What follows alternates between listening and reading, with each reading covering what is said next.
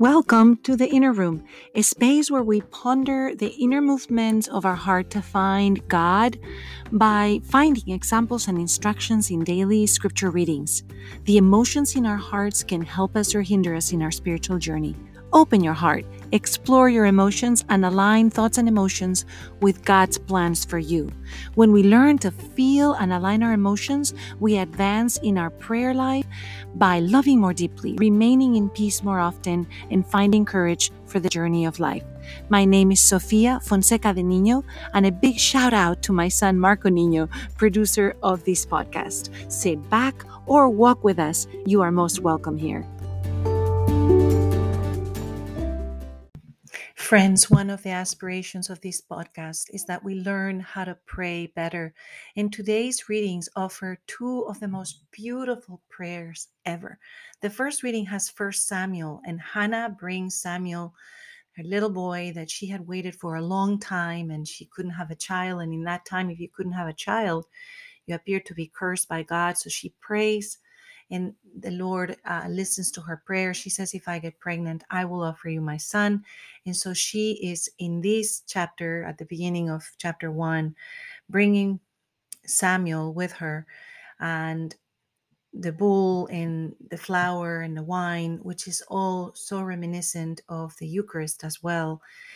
And she has a beautiful, a beautiful song that we read in in uh, our responsorial psalm for today my heart exults in the lord my savior. So we continue with the theme of learning to make a new song for the lord as the new year begins and we begin to learn how to use our own life to craft a song that we can sing to the lord no matter what is happening and we learn from the old testament and the new testament and today from these two beautiful prayers one from Hannah and one from Mary. Hannah says, My heart exalts in the Lord. My horn is exalted in my God. I have swallowed up my enemies. I rejoice in my victory. To have this child, but then to be detached and let him come into the temple. The bows of the mighty are broken, while the tottering gird on strength. The well fed hire themselves out for bread, while the hungry batten on spoil. The barren wife bears seven sons, while the mother of many languishes. The Lord puts to death and gives life. He casts down to the netherworld. He raises up again. The Lord makes poor, makes rich, makes he humbles and exalts. So use the moment that you have. She is using from an agricultural time the images of what's there. What are the ingredients of your song? What is the song of exaltation for the Lord? Is it about your classes that you're taking in high school or at the university? Is it the elements of your new job that you have? Or is it that you've met the love of your life? Or maybe that you're looking for the love of your life? Or is it that you have defeated sickness? Or is it that you have this great dream for what the Lord has promised you and you're remembering it? Craft a new song for the Lord, the way that Hannah did, the way that Mary did. Listen to Mary's, it almost mirrors Hannah's. And in that, Mary invites us to use these prayers to craft our own. Mary says the Magnificat. My soul proclaims the greatness of the Lord. My spirit rejoices in God, my Savior, for he has looked upon his lowly self- servant. From these day all generations will call me blessed. The Almighty has done great things for me, and holy is his name. He has mercy on those who fear him in every generation. He has shown the strength of his arm. He has scattered the proud in their conceit. He's cast down the mighty from their thrones, and has lifted up the lowly, has filled the hungry with good things, and the rich he sent away empty. For he has come to the help of his servant Israel, for he remembered his promise of mercy, the promise he made to our fathers, to Abraham and his children forever. If we take a look at the way the prayer is structured, she places herself before the Lord and proclaims his greatness. And she aligns her spirit, which is what we try to do in this podcast, knowing how to align this horizontal dimension where we move with the vertical dimension that connects us to the heavenlies. And she says, My spirit rejoices in God, my Savior. And she comes with humility. She says, He's looked upon his lowly servant. We see the Lord looking down at us. But she looks at herself with honesty. Humility is being truthful about where we are and what God has given us to do. And she says, with humility, from this day, all generations will call me blessed. That could seem proud, but that is the truth. That those were the words of the angel.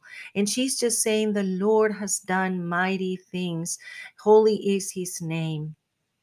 And then she talks about mercy. She says, God shows mercy on those who fear him, and he has shown the strength of his arm. And he talks about how the proud get scattered, and the Lord is going to lift up the lowly ones. And those that are hungry for the things of the Lord, the Lord is going to fill. So in this season, we ask the Lord for more. We ask for his glory to fall the way that it fell on Mary, who is full of grace. The antiphon for today is, O King of all nations. And we ask the Lord to come and save us, whom you formed from the dust. We are lowly friends. We are mere mortals. And yet, the Lord who walked amongst us elevated our condition so that now we also walk in the heavenly places because the Lord is there. And from there, He asks to reign in the kingdom of heaven that is already amongst us. So let us go to the throne. O Father Almighty, teach us how to pray. Let our heart exult in the Lord with Hannah and with Mary and learn to proclaim your greatness in our lives. Let us be those that in this generation claim the scepter that you have given us in our baptism as kings and queens, as prophets and prophetess, and as priests and priestesses, that we are to rule from your heavenly place, Father into our generation in a way that connects this horizontal dimension with the vertical one, that those that are around us may see you through our lives. Let the glory come, Father. Let it fall with your shalom in our lives. Let us give you thanks with our lives. Let our lives be a sign of your presence in the world. And we ask this in the name of Jesus. Amen.